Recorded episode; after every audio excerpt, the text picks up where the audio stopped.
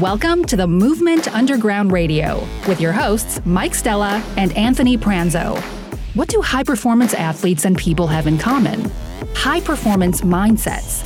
We are here to take an underground look at the stories behind the athletes, therapists, trainers, and people who push their own limits so that we may expand our own. Take a deep dive underground with us in three, two, one. All right, guys, welcome back to the Movement Underground Radio. This is your host, Mike Stella, and I have my good friend and physical therapist, Adam Wolf, with me today. I'm really excited for this one. Adam is a tremendously bright clinician uh, who has a pretty storied tale to tell. Um, and he just released his second book called The Foundations of Movement A Brain Based Musculoskeletal Approach. And uh, so I got the Kindle version midweek last week and I actually just got the the actual hard copy, the paperback, um, in the mail yesterday. So I have perused through a good chunk of it. I kind of skim read a bunch of the chapters and and and read in more depth the chapters that Adam kind of highlighted for me. But I'm definitely going to dive much deeper into this, especially now that I have the paperback. But Adam, welcome to the show, Mike. Uh, thank you, man. It's nice to be here. No, Always a pleasure to hang out and talk to you. Yes, yes, and it's it's funny. Adam's one of those guys. Uh, you know, another RockTape instructor who, when I first met, I was kind of intimidated by because I I knew of him and I knew how intelligent he is.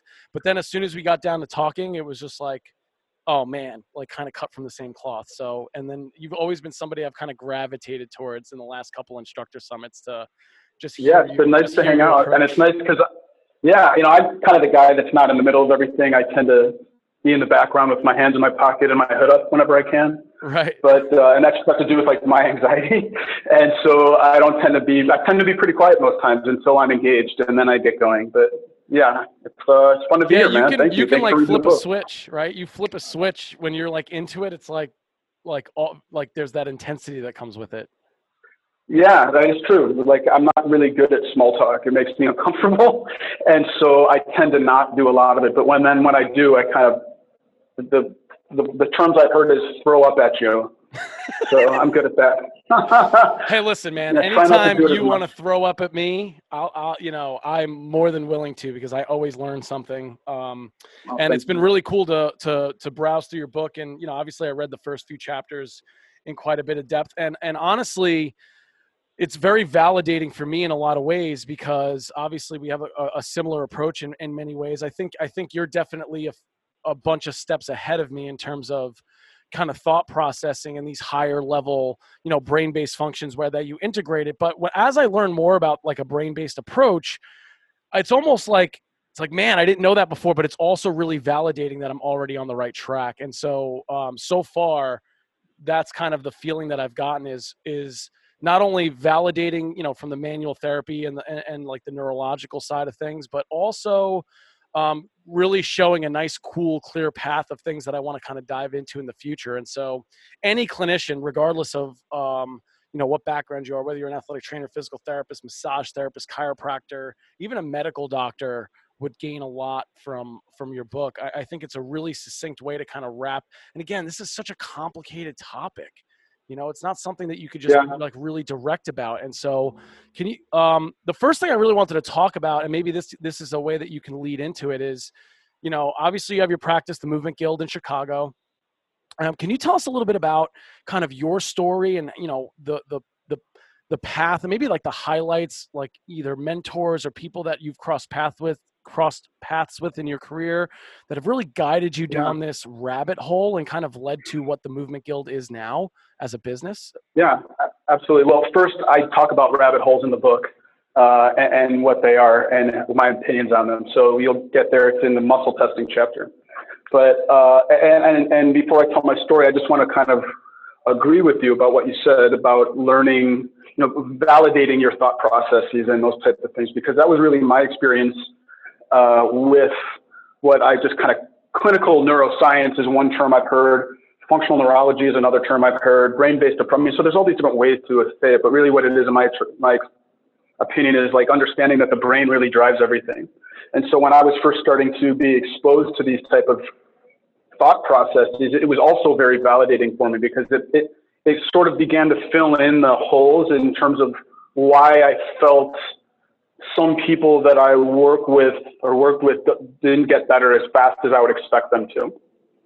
And so that's really what began to make a difference. And, and my interests, certainly over the past four or five years, and I'll share with you kind of how I got there, but my interests have been in understanding better what I call a subclinical integration dysfunction right? And meaning like you don't have like a clinical integration, you don't have dizziness, you're not have like a traumatic brain injury, you didn't have a concussion, you didn't have any of these what would be diagnosed as clinical dysfunction of the systems. But I've been really interested in sort of the subclinical integration, and the, the way that I think about it is where is the opportunity for improvement in the way the brain really takes up information, because that's really what the brain does. Is it you know, it takes up information through the various systems. Right. And, and, and my experience is that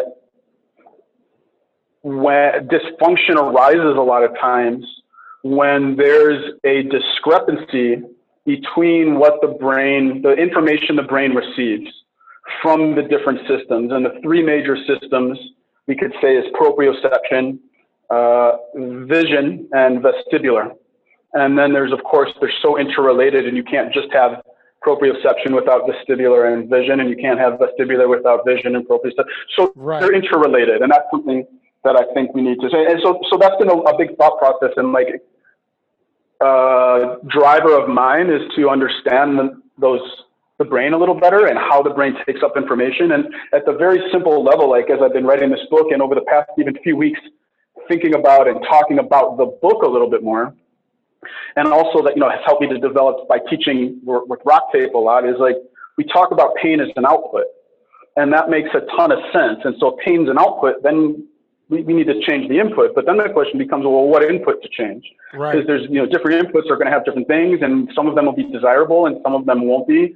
And if you don't understand what you're driving or what should occur then how do you see if it happens? So that's where a lot of my passion has been. If you think about like the neck is directly related to uh, otolithic function, right? If we think of cervical spine is, if we think about the shoulder, at, you know, the rubrospinal tract, for instance, innervates kind of provides proximal stability into the into the shoulders and the hips, and part, some of the rubrospinal tract has to go through the medial vestibular nucleus on the way up and and then on the way out. And so then the question you start thinking, well, then that means shoulder pain has clinical then has vestibular dysfunction. And can we drive more stability or whatever we're going to in the shoulder by maybe getting into the vestibular system or the and then if you're in the vestibular system then you're into the ocular system because it's vestibulo ocular and so it just it's really become it's exciting for me to keep learning really what it is and, and I, my background has always been and I'll sort of wind this into my story a little bit but my background into through uh, applied functional science, integrated movement. You got a big smile on your face, man. I yeah, I was just gonna say, I was gonna interject, ladies and gentlemen, Dr. Adam Wolf, because like that, like that little blurb is exactly the voice that I was. I'm reading your book through. Like it, just because I know you now, and it's it's such a trip that I'm reading it and hearing your voice and hearing this inflection and passion. It's like like for any of you those for okay so for any of you clinicians that are listening right now and didn't understand a goddamn word that he just said you're it's okay because not a lot of us do mm-hmm. okay? just get the book reread it a few times Here, here's the fun thing though man that's just the basics right i know all that is I know. right there all that awesome. is right there is applying neurology because 15 years ago when I was getting done with PT school, like applied neurology was the class that I just, you know, made it through and never, okay, we were spinal tract, spinal thalamic, great, off we go. And then 10 years later, I'm like, what's the spinal, or eight years later, you know what I mean? And so it was just the thing, but and it wasn't applied and it was so disintegrated in the way that we right. learn in right. school. And if it's not integrated, the reality is, you know, it's almost yeah, like one of those things you learn in the textbook and you memorize it, but you don't really understand the role Correct. in everyday function. And, and that's I think the, yeah, exactly the piece about neurology that fascinates me. And and again, I'm I'm pretty much, you know, like I'd been exposed to neurology a little bit a few years back in little bits and pieces, and then you know, like you know, like Dr. Eric Koblek would say, like, oh, everybody's treating neurology by mistake. You know what I mean? Right. And they don't realize they're doing it. And so right. that's what I mean by like that really validating kind of like I always saw great results with hands-on work and like and like working with my athletes in a manual perspective and i and i tell when i teach RockTape i say hey listen I the neurological rationale for why this stuff is effective is so much more compelling than the mechanical model ever really was. You know what I sure. mean? Yeah, exactly right. Exactly so, right. It's the story we're telling and the story that's been told around it. And right. I think reframing sort of the perspective around it. I think that's really what it is. And just the perspective of the body and how to look at it and approach it. Because I think, again, not that it's wrong to be musculoskeletal driven, but musculoskeletal is subservient to the brain. What's interesting, and I write about it in the book, is that your your muscles are a direct representation of your nervous system, your muscles and glands. And what I mean by that is like your organs, your heart, they have, they have an intrinsic nervous system. Uh, your, your muscles and glands don't have an intrinsic nervous system. And so if we're going to relate this to musculoskeletal, you know, and interventions, well then, and what I mean by that, if we cut your heart out and put it in a petri dish in the right environment, it's going to continue to beat. Your, your, your, your organs will continue to have motility to it, right? right? So it has an intrinsic nervous system, but your muscles don't. Your muscles are a direct representation of the nervous system. And so if we start anchoring the pain and that pain is an output, and we know that consistencies of pain include uh, less representation in the brain, right, in your somatosensory cortex, or your parietal lobe and your frontal lobe. If we think about pains produce inhibitions, meaning a delay in the timing to that region, well, then if something's inhibited, something's inhibiting it. And so if we're going to tie this to musculoskeletal, understanding neurology and understanding these principles of like neural control and uh, what happens through pain allows you to be more specific in terms of your intervention. And so the way I talk about is like two people come in, that have exactly the same presentation, piriformis pain, whatever, piriformis pain. Sure, sure. Uh, you know, which is really probably middle cluneal pain if we're really going to get into it, or superior cluneal pain. That's a whole other conversation, right?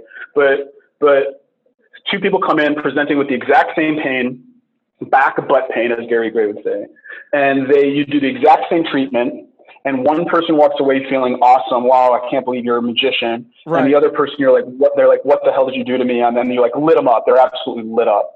And you did the exact same thing. And it's because one person, what you did, either up or down regulated it because it's what it needed to. And one person that you did it, it, it, it wound up the state that you were already in, right? If you stretch a tissue that's down regulated, and not connected. And what I mean by downregulated is a latency in the nervous system or a delay in the timing to be able to engage it the way you need to when you need to then there's compensations. If you if you if you downregulate that tissue, it's going to down. If you stretch that tissue, it's going to downregulate it more, right? right? So just understanding these principles of motor control, of how the nervous system interacts with muscles through compensation and through responses from a mechanical stress response and a chemical and a biological response and an emotional response, then it allows you to just be a little bit more specific uh, in, in in your interventions, right?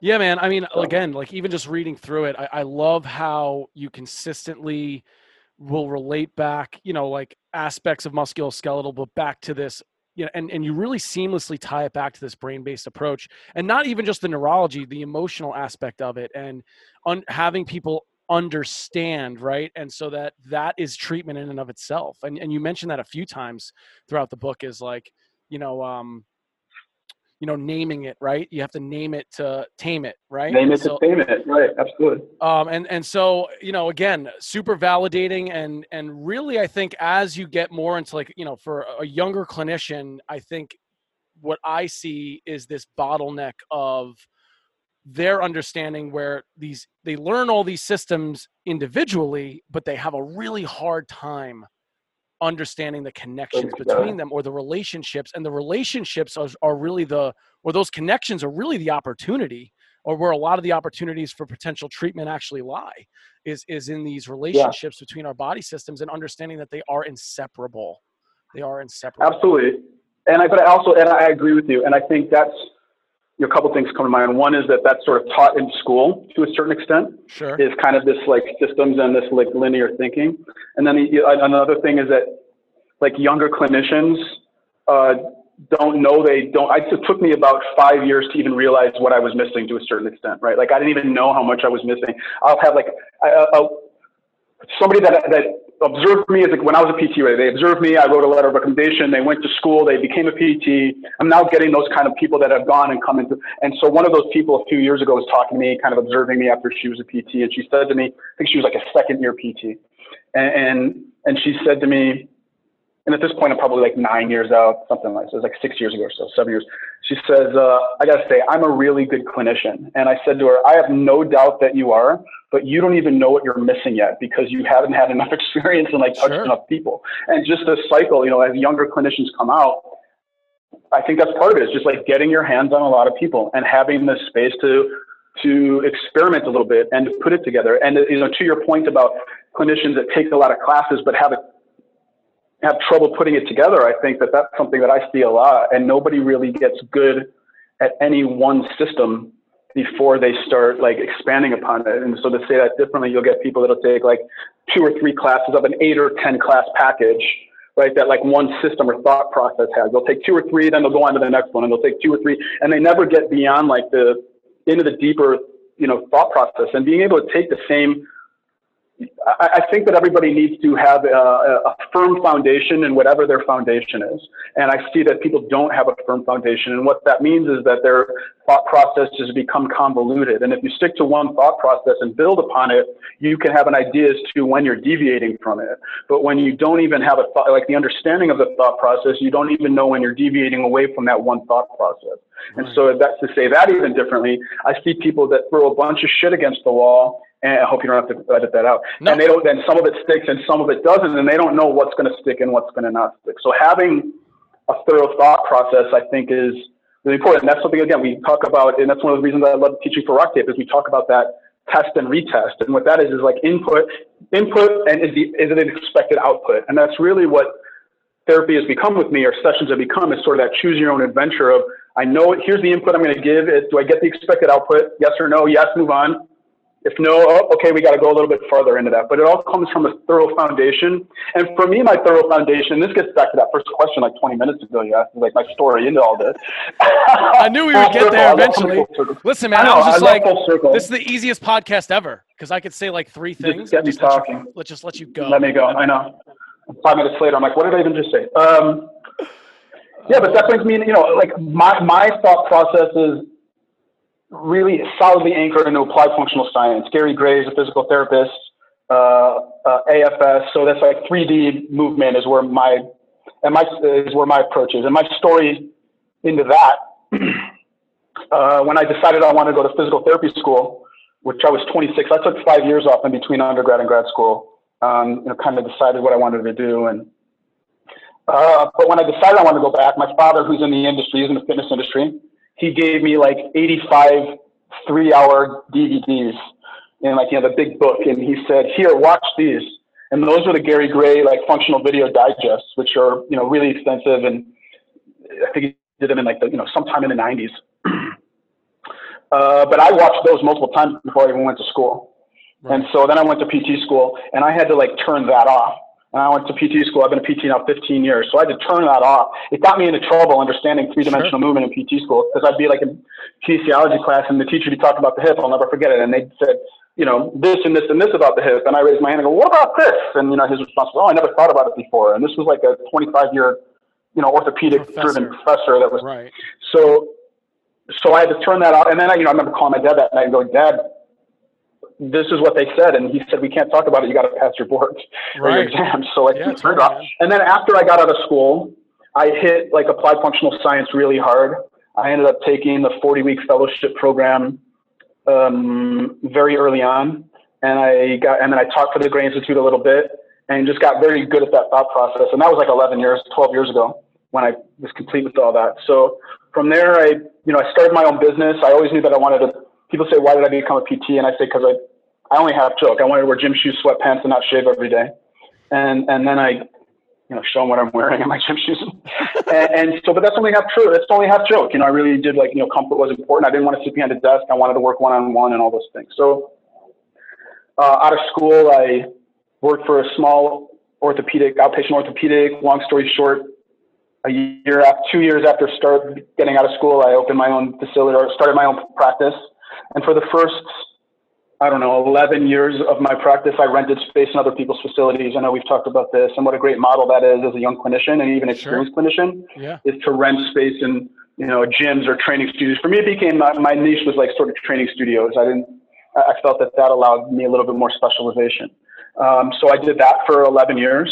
and then started the process. And now the Movement Guild, uh, we opened a year and it was a 13, 14 months ago now. And, uh, you know, that took a while to get open, but the Movement Guild is uh, physical therapy, massage therapy, per small group personal training or individual personal training, uh, yoga slash mobility classes. We have recovery and then we offer education as well. And the, the driver behind that sort of was twofold. One, I just, I, I wanted to, sh- I don't love the outpatient model in Chicago to be perfectly honest, like the outpatient model in Chicago, Chicago is known as one of the most hyper competitive outpatient physical therapy markets in the nation because two of the three or four, lar- three of the four largest companies in the nation at one point were housed and started in Chicago.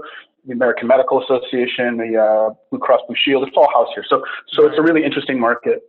Um, and, and, I just felt like it wasn't the model that I want. I felt like it was a, uh, driven from the doctors, and not that I don't respect and have great relationship with doctors, but I've never done a lick of marketing. We're only now starting to try to market to grow this joint, but you know, I was it was all been word of mouth. I didn't feel like I needed to go to state of doctors. Please send me your patients, and sure. And so we kind of it grew it naturally, and, and and on top of that, I wanted to have a similar movement philosophy. My observations of being in a lot of different places and having clinicians in different places, such as we were talking about with like the training studios, is that everybody sort of had their own agenda, right? Like the massage therapist, you know, had their agenda and thought process, and the chiropractor, and then the physical therapist, and the trainers, and then the trainer that would rent from the space, and the owner, and everybody was sort of not into disintegrated, mm-hmm. and and and I just wanted to have a consistent movement philosophy, you know, between our the approach, and I think that uh, that's that's where we're at. I've been here for a year. Um, you know, my education, I've been fortunate to, I guess it's, you know, upon reflection, like, uh, very fortunate to learn from a lot of really great people. Um, and most of them are not physical therapists. I haven't really learned from a lot of people in my profession. I think that that's allowed me to sort of have a more holistic or all encompassing approach because, uh, yeah, I tend to find, and I'm trying to like feel me being gentle and tiptoeing right now, man. Like, don't, uh, don't, man. Uh, you know, but like physical listen, therapy, and I'm saying like physical therapy. You know, it's not, it's not ingrained and it's not taught, and and so I, I have, you know, it's easy to like shit on your own profession, so I'm pretty good at shitting on. Mine. Listen, I'm I'm in the same boat, man. I, I can I can go down the athletic training rabbit hole on you know the week, the pros, cons, all that kind of stuff, and and and again my viewpoint now is like we all have something to learn and we all have something to teach um and and, and like in doing so like exposing yourself to other thought process takes courage man. You know what i mean? It's easy it's and we talked about this at instructor summit but it's really easy to surround yourself with people that are just like you who think just like you who don't rock the boat who don't question what's been done and i you know, and like when you say you're frustrated with this model and like in my head I'm just imagining this model of the status quo, which is which is what a lot of people experience is like, oh, what's physical therapy? And they if you ask like a random person what physical therapy is, like, oh yeah, you go in, they slap a heat pack on, ice pack on you, or they do some stim and you know, give you some band exercises. And if you think of like, oh, what's an athletic trainer do? Oh, they carry water bottles and you know, they might tape your ankle and and we get this really like diluted down version of what like an entire profession is. Meanwhile, there's so much variance within each individual profession, but I have grown so much as a clinician because I'm I've because I'm I have friends and, and colleagues and mentors that are not athletic trainers. And it's made me such Absolutely. a better athletic trainer. And um, and I think more people need to kind of get out of their own way. You know what I mean? Like, and what I mean by their own way, their own profession's way. And and we have like again, we're all better together. And it's it's it's again, I, I totally uh, can vibe with with that sentiment because I get frustrated all the time. You know what I mean? Like right now for athletic yeah. training specifically with coronavirus, like I know I know dozens of people that have just been furloughed or fired because there's no sports right now. You know what I mean? Meanwhile, right. they put years and years and years and years into their profession. It's like, man, that sucks. Um, but anyway, not to go far. Yeah, I don't want to go digress too far. No, but I think you know, like along those lines, and I think you know that's some of what I firmly believe that as well. And I think like interdisciplinary collaboration is important. And I think understanding like where your lines in the sand are in terms of like what your scope is and what you can do, and when you're better to refer out to somebody, sure. we need to like think about those things. And and I feel like I've got that pretty firmly uh, in place, right? Just and, and I talk about it in the book. And, and along those lines of interdisciplinary interdisciplinary collaboration, I'm really excited because the book is sort of what I call neuro edited by a friend and colleague, Dr. Mike Drzwicki. And Mike is a, a chiropractic neurologist and he's a fellow from the Carrick Institute. and uh, had the opportunity to to work actually with Dr. Carrick at one point, and he's a partner in a uh, in a facility in Chicago that a couple of my good friends actually work at and are partners at. So I'm sort of fortunate because I the neuro stuff I, I came to it indirectly, I guess, through the Carrick Institute most immediately because uh, uh, my friend um, Dr. Nick Studholm, who's a chiropractor in Colorado, he's sort of the one that introduced me to a lot of the uh, brain-based. He took a Carrick Institute course through a guy named David Traster, and David's mentioned in my book, and he actually endorsed it. He's that other chiropractor in Chicago that is the with Mike. But uh, yeah, I took a course with with with Dave, and Nick introduced me, and from there I started taking functional neuro orthopedic rehab or FNOR, which really helped to like understand the thought process of the brain. And I've taken a whole bunch of other courses since then. I do a lot of reading. Uh, but Mike, it's been fun because what happened, and Mike actually treated me, by the way. Chapter six, it, it includes, the book includes uh, a personal perspective and sort of what I guess is like essentially a bulked out case study of me getting treated for uh, depression and anxiety. I loved um, that you know, intro to that chapter, by the way. Just to interject, I was going to ask you specifically about chapter six, which is your case study.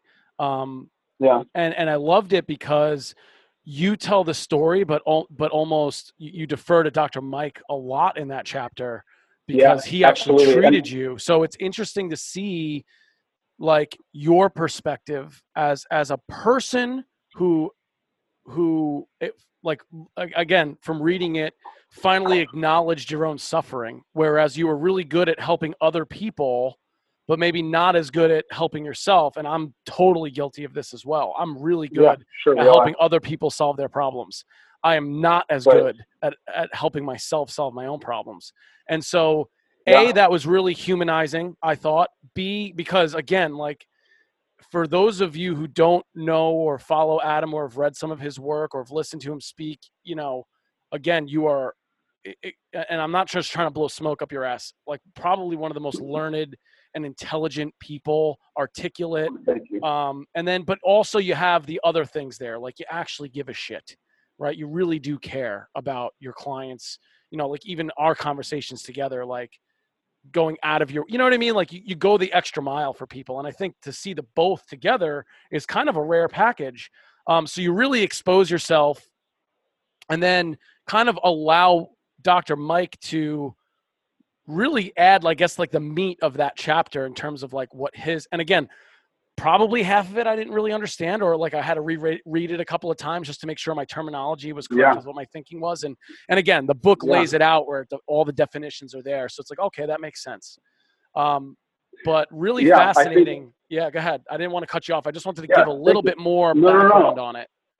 I appreciate that, and and I think that you know, in a little background on that chapter, because I I like to have first, thank you for your compliments, and that's really hard for me to sit here and like listen to a lot of that. I feel uncomfortable, but a lot of what I've realized is a lot of, quite honestly, the reason I'm such a good clinician, I think, and the reason I'm so good at what I do is because of my anxiety, and I'm a control freak, and it's and I feel like in a lot of my life, and I talk about this in the book, like I didn't feel like I can control a lot of things outside of like my environment, and and I still don't, like in terms of my life and like my responsibilities and all that kind of stuff. We all have a bunch of our own shit, right? So like totally. creating things for me is really it provides me a sense of control, and I think that's why like where the impetus is behind the book and behind the projects that I have, and like always I'm always working on a couple things. I think it's because I feel like I can control it, and like the idea of studying and the idea of learning is something that I can like I, I can do, and it's that I can uh, help myself with. So so that's where some of that came from.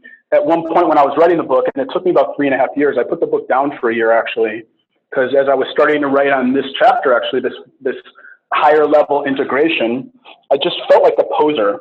And, and, and, I didn't feel like I had enough. And I felt like anybody that knew this information would come into it and look at it and go like, this guy's full of shit.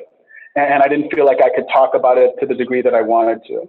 Versus, by the way, actually, I started the book writing on chapter four, which I think the pet, treating people in pain, maybe it's five, I don't know, yeah. but working with people in pain. That was the first chapter I started writing. And I didn't, I chose not to include it in my first book because I didn't feel like confident enough in it because of all like the pain people out there that I knew, you know, I just didn't feel like having that conversation. So, so I chose to leave it out. But, you know, I, I started writing, I got to the point with this higher level integration. And my, what I told myself was I'm going to put this down for five or six months and just learn as much as I can on it and come back and write. In that time, I continued to kind of go down my spiral and I got worse in terms of being anxious and depressed.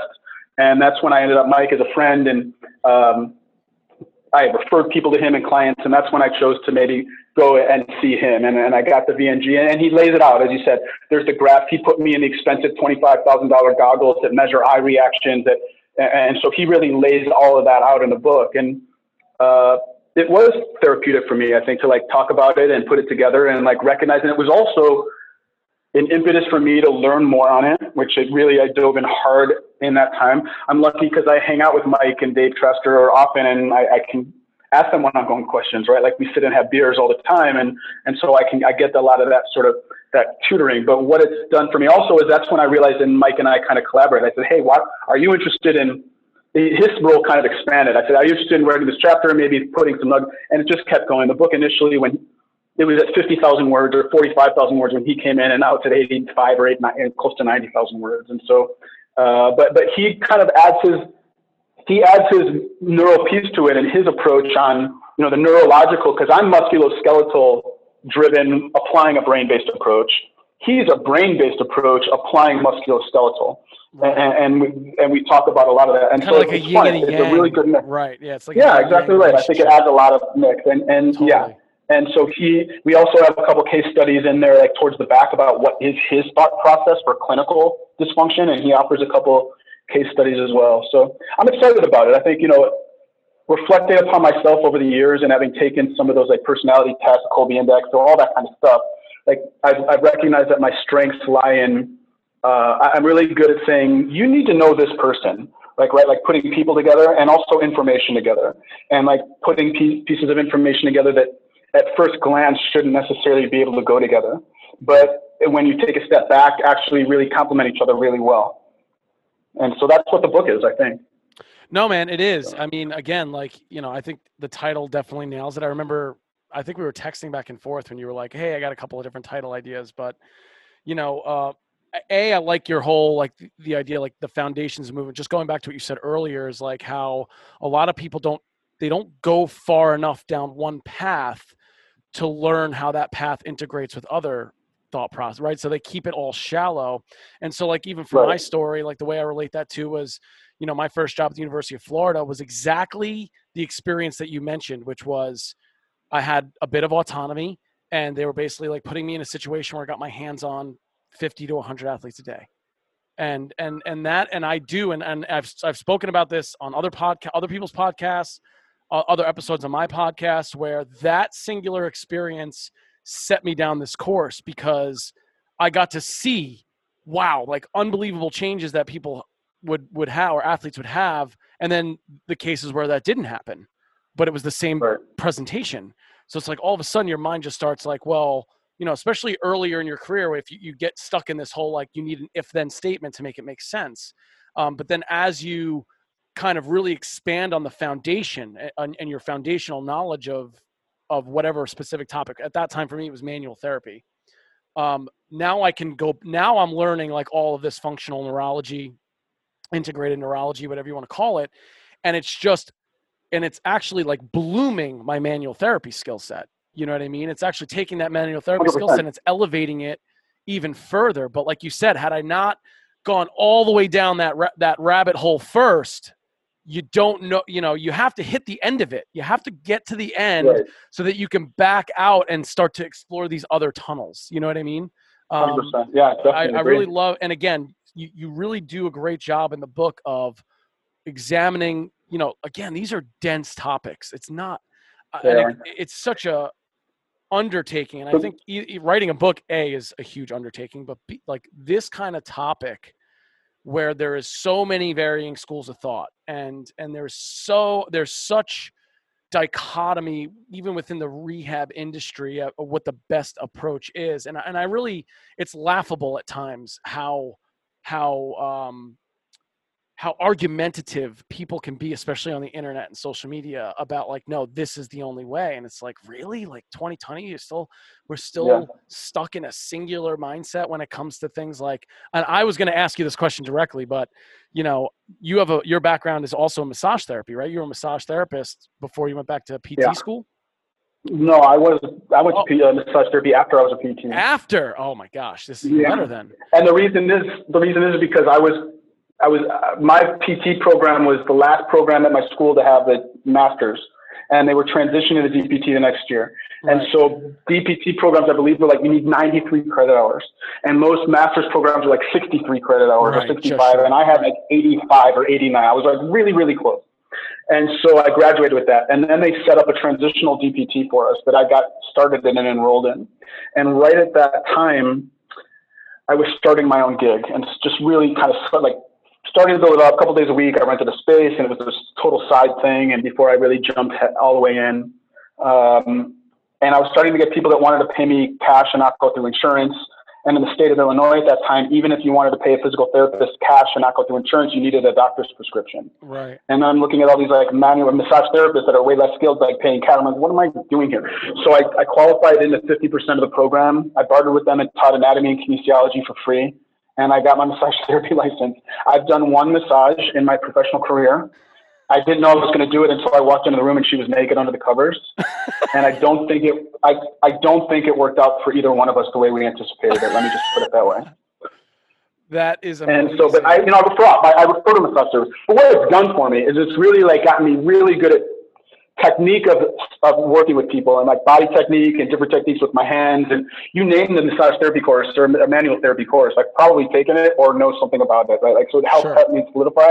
And what I also noticed is that massage therapists are like way better at body positioning at working on people than any physical therapist I ever met. Like I, you know, I joke when I'm in a class and we're actually teaching live, I'm like, oh, you're a massage therapist, you're a physical therapist, oh, just totally. by watching how people like work on people. oh, totally, man. So yeah. You know, and again, it's so, like yeah, I got it afterwards. I got it afterwards yeah each schooling kind of has its pros and cons and strengths and weaknesses and you know but there's an art and a science and and i do think the best clinicians understand and can blend both and you know like you know you can have all the finer points education wise of manual therapy this and that but there's still an art to the actual delivery of that treatment that needs to be done at a high level too like you can have high level thinking but a really crappy experience and that ruins what your whole thought you know what i mean like you might be dead on the money from clinical reasoning perspective and you offer somebody a, a crappy experience and you just you just shot yourself in the foot um, and so right. the so, where yeah, i was going with that yeah. is, you know and i'm re, you know and again like because i'm so active on social media th- there seems to be this like divisive or this divide where it's like evidence-based practitioners who are also anti-manual therapy right? So it's like evidence-based practitioners who are. His, why don't you just call out his name, man? Call out his name. Let's cause some controversy. Call it out. I'm joking. Joe. I mean, there's I but there's so many of them, right? There's it, it's not just one person, Adam Meakins. Which again, I, I follow and I understand and I and I, I understand the perspective, but you know, I feel like it's like they're not mutually exclusive things, and so like we've created. No, they're not, divide. and they're complementary. They can be. Yeah. Right. They can be. But it's belief systems and stories we tell. What do you say to those people? What do you say? Because like you read this, I read this, and all I can think of is like, man, this is like, this is like the, the. I'm, I'm trying to think of the right word. What do I say? What do I say to those people? What do I say to those people in my that head? What do I say to those people? Poo poo on understanding that touch is an input, just like any other input that you can use. And so, well, again, what do I say in my head, Mike, or what do I say on social media? well, I want to know what you say on social media first, and then I want to know what you say. I don't say anything this is, anymore. Listen, I used is, to get really invested in it. Right. I used I used to have the reputation of like I, I don't say much. It's like we were just talking about. Like I won't say anything I observe in social media, and as soon as somebody says something like for a long while, as soon as somebody would say something that like opened themselves up, and I and I would only jump in. I still only jump in when I can really back it up. I do it sure. far less. But I like, you know, I would kind of go in and jab and I think like point.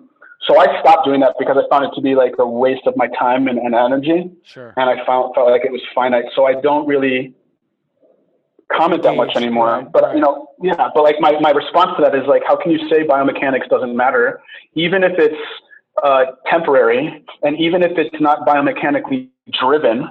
The issue, you're going to move around pain and not through it. And over time, moving around pain, not through it, is going to result in some tissue being longer than other on one side or the other, which inherently causes like a a reaction that's a functional, it's not a structural reaction, right? And it's a it's a response, but then then your mechanics are going to be off. And one side's going to stay short and never get fully long, and one side's going to get long and never stay long and never get fully short. Pressure difference change. There's no pressure difference in the tissue if it can't get fully long to short. Mismatch in those inputs difference. neurologically, right? So now there's a mismatch of uh, information proprioceptively. So, yeah, totally. So, so if we think that like if we think pain is an output and we understand that, why not provide a temporary, why not change the input even temporarily? Like when I click a joint, I love clicking joints, right? Or even if I do a massage or I do or whatever, a deep stretch, I'm not trying to change the tissue. I'm trying to provide an, a quick change in the input, like an afferent input, and to open up the, excuse me, afferent, to, to open up the window really, like to change the, the the response up so we can change the response out.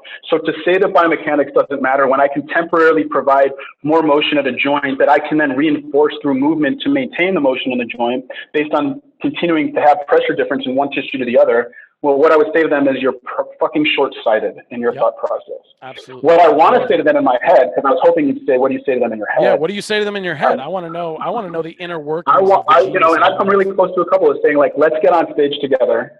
In front of a group of our peers and treat somebody and let's actually see like what how somebody what the experience is of somebody afterwards. Dude, and, you're talking about like, like Iron Chef clinical experience style. Right. like, can we do that? Can we do that? And, and I'm curious. And I think Guild that, and, create a stadium where clinicians can enter the ring and bout their technical. I mean, put your money where your mouth is. It's really easy to like put your mouth where sure. nothing, no money is. Right. Absolutely. And, and you know, and in terms of that, like in terms of that idea of like evidence based, I think, well, Dr. Sackett's the father of evidence based medicine. Dr. Sackett says that 20 or 30% of an evidence based practice should come from research. The reality is, if you read all the studies, you're never going to be able to do anything with it because you're going to be reading 80 hours a day because there's so much studies that come out. The reality is, is that 20 30%. So the rest comes from patient wants and needs and clinical acumen. And let's think about the idea of integration versus disintegration, because disintegration expresses itself in chaos and rigidity. It doesn't matter what it is. If it's not integrated, it is disintegrated and it's going to have some expression of chaos and or rigidity. Think about exercises that are isolated and like how hard you got to, you know, brace yourself and you become rigid. So, sure.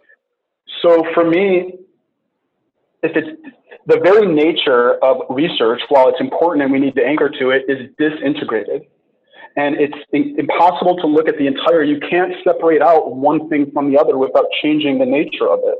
Yeah, and like so to only that. anchor to what research says, like I think that's short-sighted because you know, in my experience, and I'm not saying don't anchor to research. I think everything that I do, I think what I use things that are not verifiable by research such as muscle testing, for example, is to guide me to stuff that I can anchor in research. Yes. And I can find any objective, anything that I, it just allows me to get there quicker. So I'm, I'm anchoring to objectivity. That's why I get so much objective information. Like I get a lot of objective information on people that's really objective information, not goniometric measurements, not any of that. I'm looking at modified clinical tests of sensory integration and balance and limits of stability and toe dynamometer strength and hand dynamometer. So things that we can anchor to and look at and that allows me to be a little bit more esoteric sometimes. And in my experience, as long as I anchor to research, okay, and that's the important piece. And as long as like what I'm giving them for homework is anchored in a research, but how I get there or not, and how I choose to intervene to get there, as long as the patient's feeling better when they walk out the door. And in my experience, strictly working from a evidence-based place, meaning what the research says, patients or clients oftentimes don't leave feeling a difference. Right right? Like they, they, and you might be exactly on track, but if you're not, they're not feeling a difference. You're not getting their buy-in. And so I think what I want to do is have people get bought in really quickly. And you could do that sometimes in ways that are less objectifiable by what research has to say you do it by. Sure. As long as I'm anchoring the research, but these people that you work with, they're going to see differences quickly if you apply it, anchoring it to the research. So yeah, dude, I would say I, let's get on yeah, stage. I think you hit the nail on the head, man, because like you know, I, I, love the quote like, you know, the, the, the mind can be convinced, but the heart must be won. And and one of my things that I teach my students is you have to show somebody a win early in the process. Some win Absolutely. that they can hold or tie some hope to. You know, and again, I'm and I know you're the same way, but I a lot of my athletes I get are have been through the system. And I know that, you know, and I've referred people to you the same way, like that have been through the system and not gotten that result and it's so frustrating. And again in your book you always tie back to like parasympathetic dominance or at least achieving a state of parasympathetic dominance you know where people who are in pain people who are anxious people who are dealing with a stress for a while get stuck in this survival mode and they're not going to want to learn something new. So even if your exercise programming is dead on the balls accurate in terms of what that person needs are a you have to convince them to execute b you have to get them to execute consistently despite not feeling great um, and so, if you can show that win early in the process, or at least set their nervous system up utilizing a manual approach, or like you said, I love that you at the Movement Guild are integrating like yoga and medit- meditative work and breath work. Like breath work is one of the the first things I teach an athlete, and, and it's it blows my mind how it's such low hanging fruit that not everybody does it.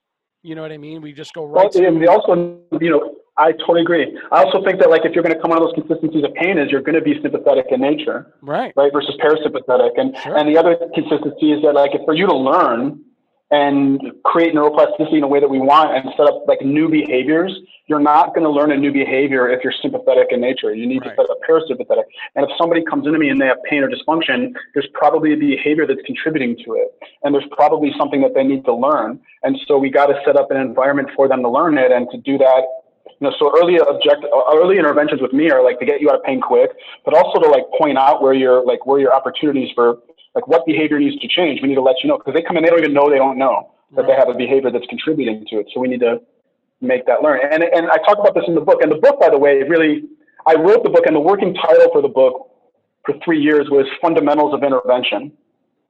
And I was challenged by a friend and colleague. He's actually the soft tissue uh, therapist for the LA Clippers, Lenny Parracino, who's a friend and mentor. I taught with him a few years ago. And, and he said, well, if we're going to teach together, then we need to make sure we're anchoring to the same consistent principles. If what we're going to teach from, and we'll show how, you know, how we apply them differently. And so we came up with what my fundamentals of intervention are, and that's really what the book was written around, and that's what the structure of the book is. We changed the foundation of the movement just because it just sounded a little more snazzy. We want to put the word brain in and, and an intervention. More, maybe it's a little more encompassing too, because it's um, more specific. Yeah, because it's, it's not just intervention. You're going to think like right. right. Yeah, yeah, and you're gonna yeah, and you're gonna think intervention. You're gonna think like I got to get somebody into like treatment facility or something.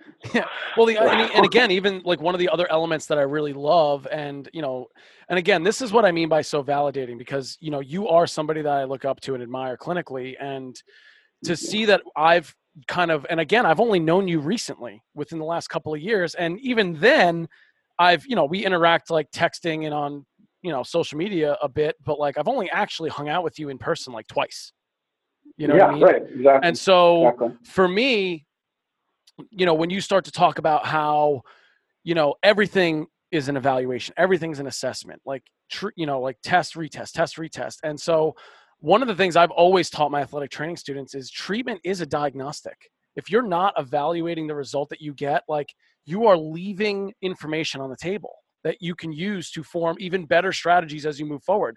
And I think young clinicians, and again, the way we're taught in school is that the assessment is independent of the intervention. And I think, again, right. one of the themes I see in the best clinicians is the seamless, and here's this word again, integration of where you're constantly constantly evaluating what the results are based on what you're doing. And so, you know, like even for me, like I do my first session for my my clients as an eval treat, and that's the way I market it, eval treat. That they're, you know, like I'm going to evaluate you and then I'm going to treat you.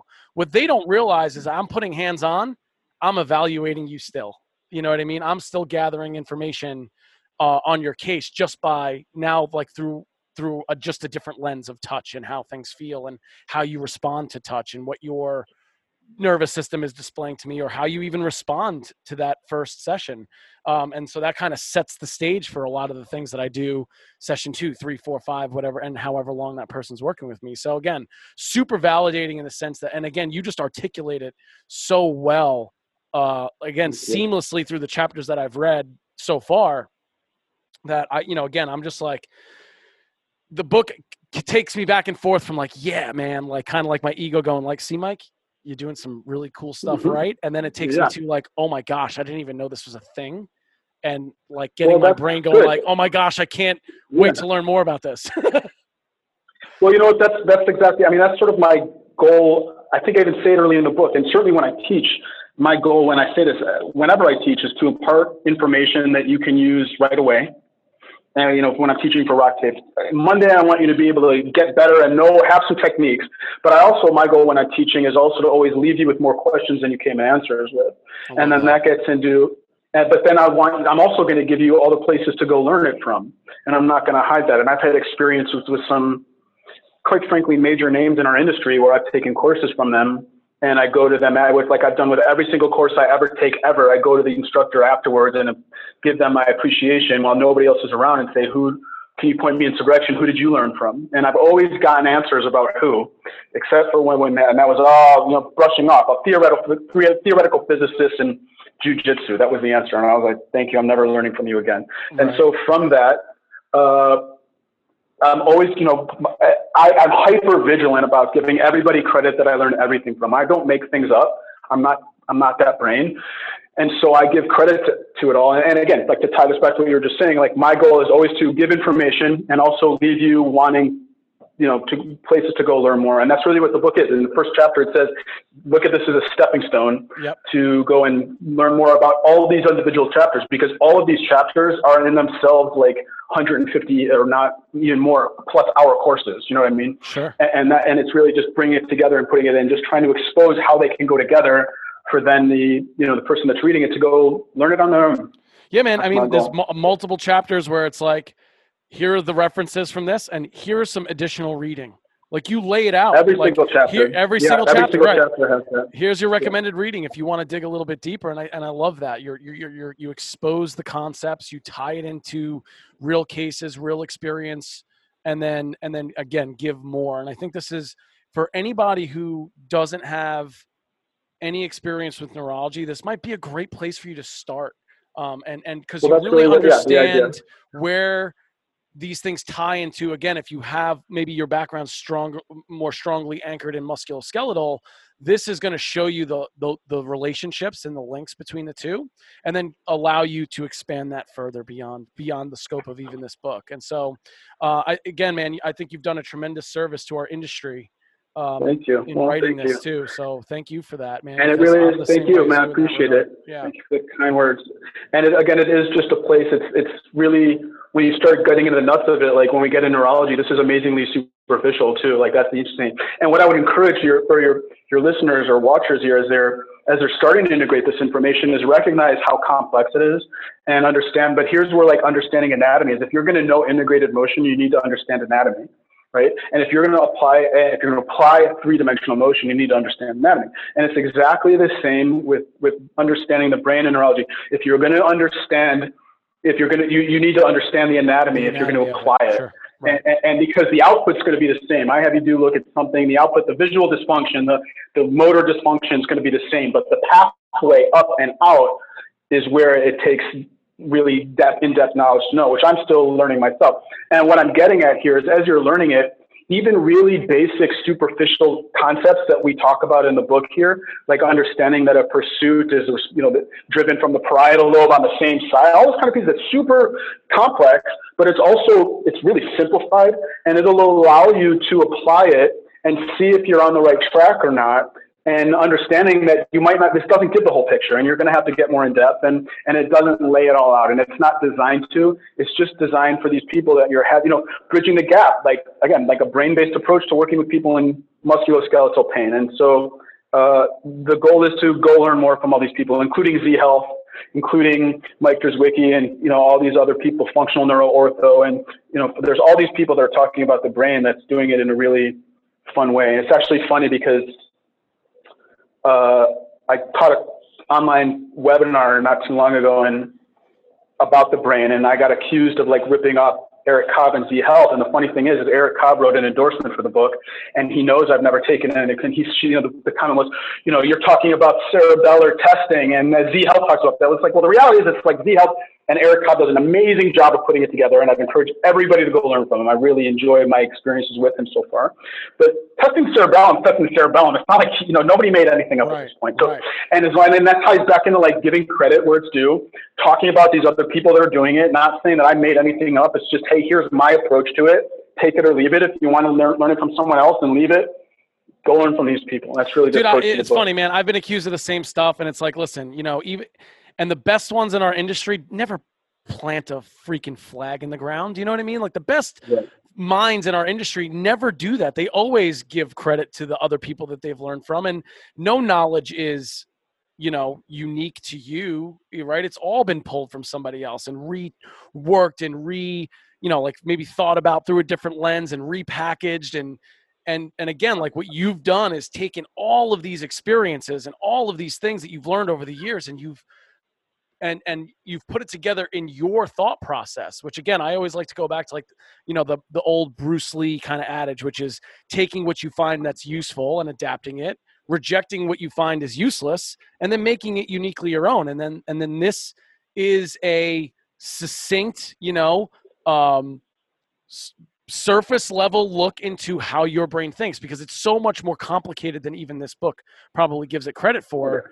Um and again that I, I, think that's speaking to your intelligence more so than like a negative against the book. It's not. It's it's you do a great job of like introducing these complicated topics and simplifying to the point where it's actually learnable and, and, and applicable for somebody who's looking to expand their own clinical skill set.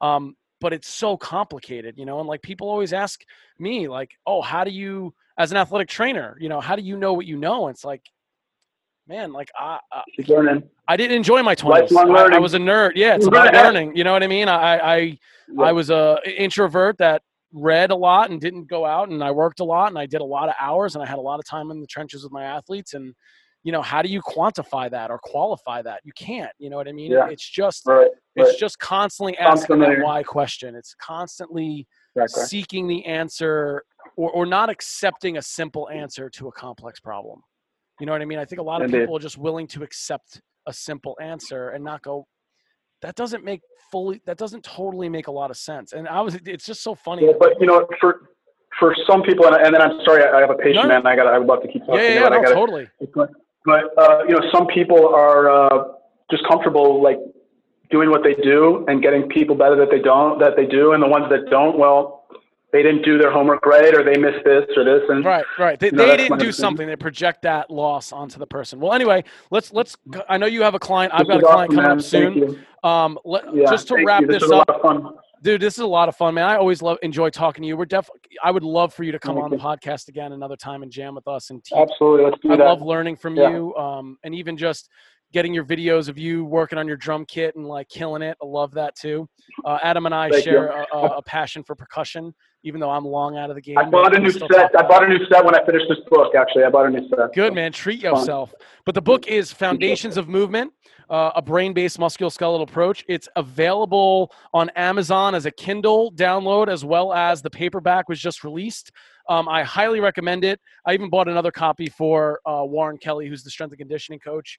We were talking recently awesome. about kind of some of this top-down stuff, and and he was really interested in it. And as soon as I started diving into the Kindle version, um, I I thought of him, and just again as a great for somebody again on the strength and conditioning side you know, it's all musculoskeletal to, you know, for him to start to understand some of this stuff is how we integrate our two businesses together. And well, I, I really it's easy enough to add an eye exercise to a strengthening exercise. You know what I mean? Hey, like man, listen, there's plenty of op- exactly, you know, but you don't know yeah. the opportunities are there until you understand, you know, like you have to know that the opportunity is there in order for you to take it.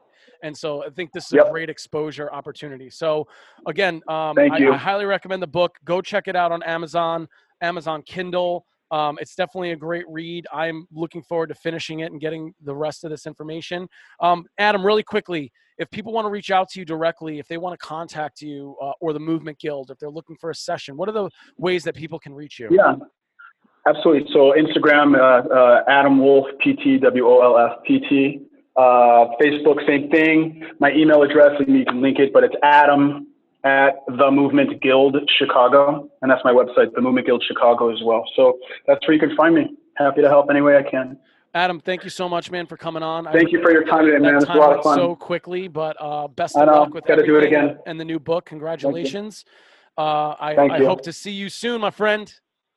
Yes, man. Soon. So, talk to you soon. Thanks again. You're most welcome. Take care, bud. Take care. Bye. Thanks for listening to the Movement Underground Radio. If you like the episode, please subscribe so that you're notified when new episodes drop. You can follow us on Instagram at the Movement Underground. You can follow me on Instagram at Mike Stella underscore ATC. Please visit us on the web at themovementunderground.com and check out our YouTube channel at The Movement Underground. If any of you guys have any questions or would like to leave a comment, please do so or reach out to us through any one of those channels. We'd be happy to get back to you.